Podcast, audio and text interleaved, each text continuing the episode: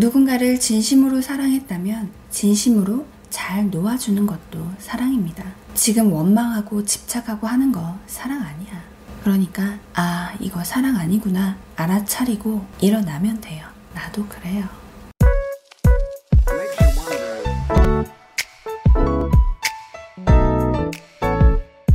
상담을 하다 보면 저 더 이상 남자 못 만날 것 같아요.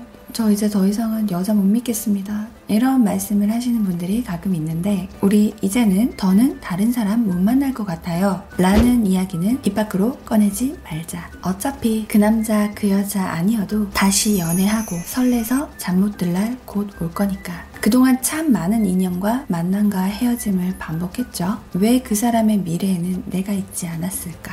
연애라는 건 두 사람이 같이 시작한 일이지만 언제나 한 명이 먼저 마음이 식고 나머지 한 명은 상처를 받게 되어 있습니다.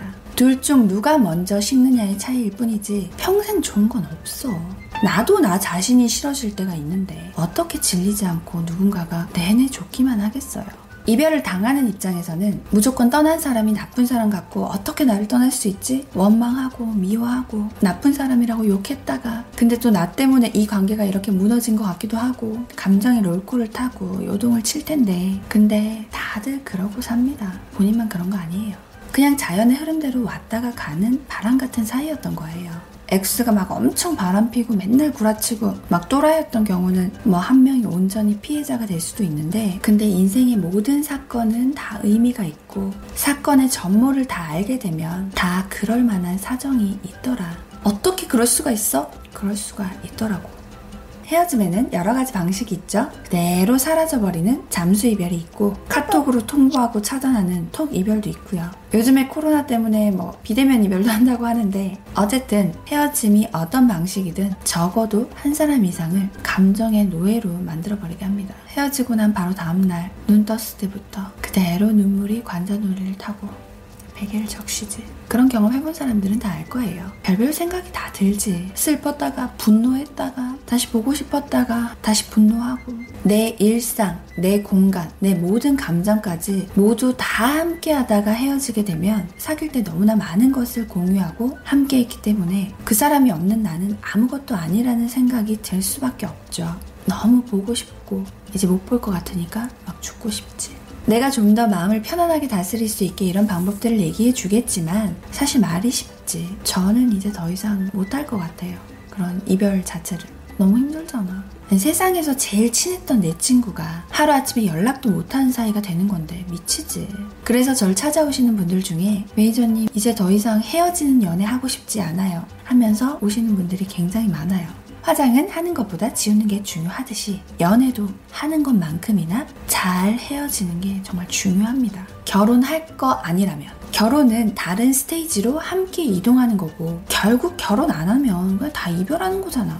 잘 헤어져야 다음 만남도 잘 할 수 있습니다. 한 명은 헤어졌을지 몰라도 아직 한 명은 헤어지는 중이거나 분명 이건 잘린 줄인데 한쪽은 그 줄을 계속 잡고 있는 경우가 있는데 제대로 끊어지지 않은 인연은 분명히 아픔이 되고 잘못 끊어진 인연은 반드시 다음 인연에서도 문제가 됩니다. 우선 내 일상이 그 남자, 그 여자가 아니어도 나는 나와 함께 내 일상을 보낼 수 있어야 합니다. 어느 누구도 다 영원한 관계는 없어요. Everything 없어. 그럼 나만 잘 정리되면 되느냐? 아니지. 상대방도 나와 잘 정리해줘야죠. 나는 깨끗하게 그 관계를 잘 정리했다 한들 상대방이 혼자 헤어지지 못하고 질질 끌고 매달리고 있으면 어떤 식으로든 나한테 안 좋은 영향을 줍니다. 그럼 서로 좋게 아름답게 이별해야 하느냐? 아니, 그런 건 없어요. 전 아름답게 이별했어요. 그럼 그 관계는 아직 안 끝난 거야. 이별하면 아파야지. 눈이 빠질 만큼 울어봐야지. 저주해봐야지. 다 하고 끝나는 게 맞는데 아름다운 이별을 했다면 후폭풍이 와요. 결국 그런 건 없어요. 그럼 어떻게 해야 하느냐? 헤어짐에는 반드시 헤어지고 난 후 다음 만남을 하기 전까지 준비 기간이 필요합니다. 환승 이별을 하게 되면 이 과정이 생략되긴 하지만 이런 경우 말고 너무 사랑하다가 사실은 사랑한다고 착각하다가 헤어지게 되는 경우 이 슬픔, 분노의 한을 탈탈 다 털어버릴 그럴 시간이 필요합니다. 내가 이별을 통보한 입장이라면 내가 걸린 시간만큼 상대방에게도 다 나를 털어버릴 수 있는 그런 시간을 줘야 해요. 그러니까 상대방이 잘 정리할 수 있도록 제발 눈앞에서 알짱거리지 마. 인스타 올릴 거면 비공개로 팔로워 빼고 그러고 올리고 카톡 프사 좀 수시로 바꾸지 마. 프로필 뮤직으로도 어필하지 마.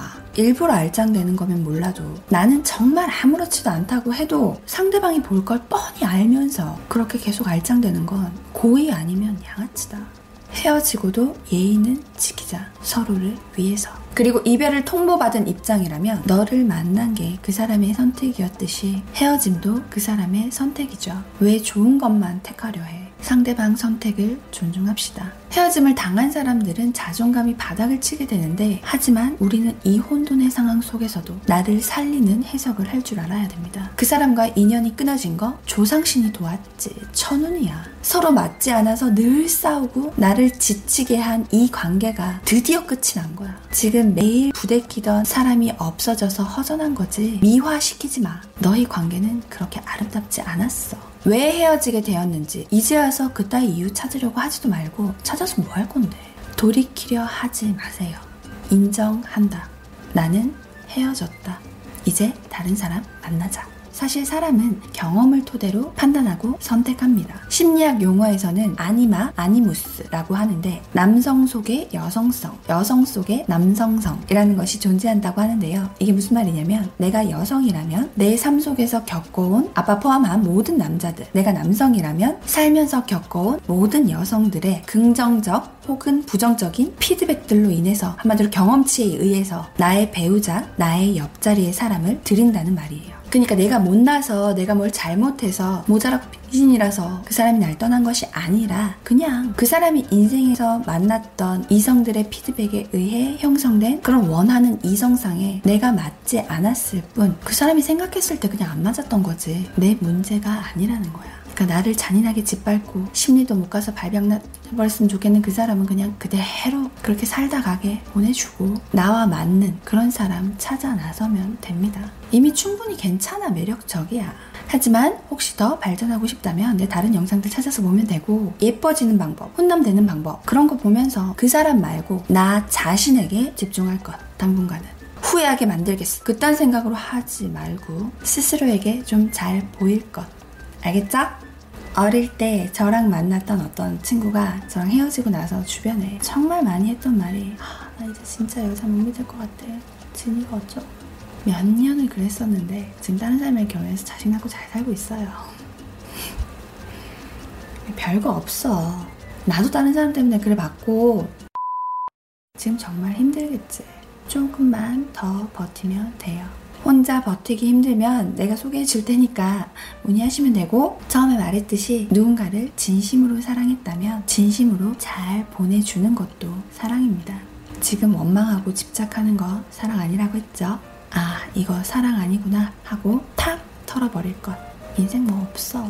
지금 즐겁자.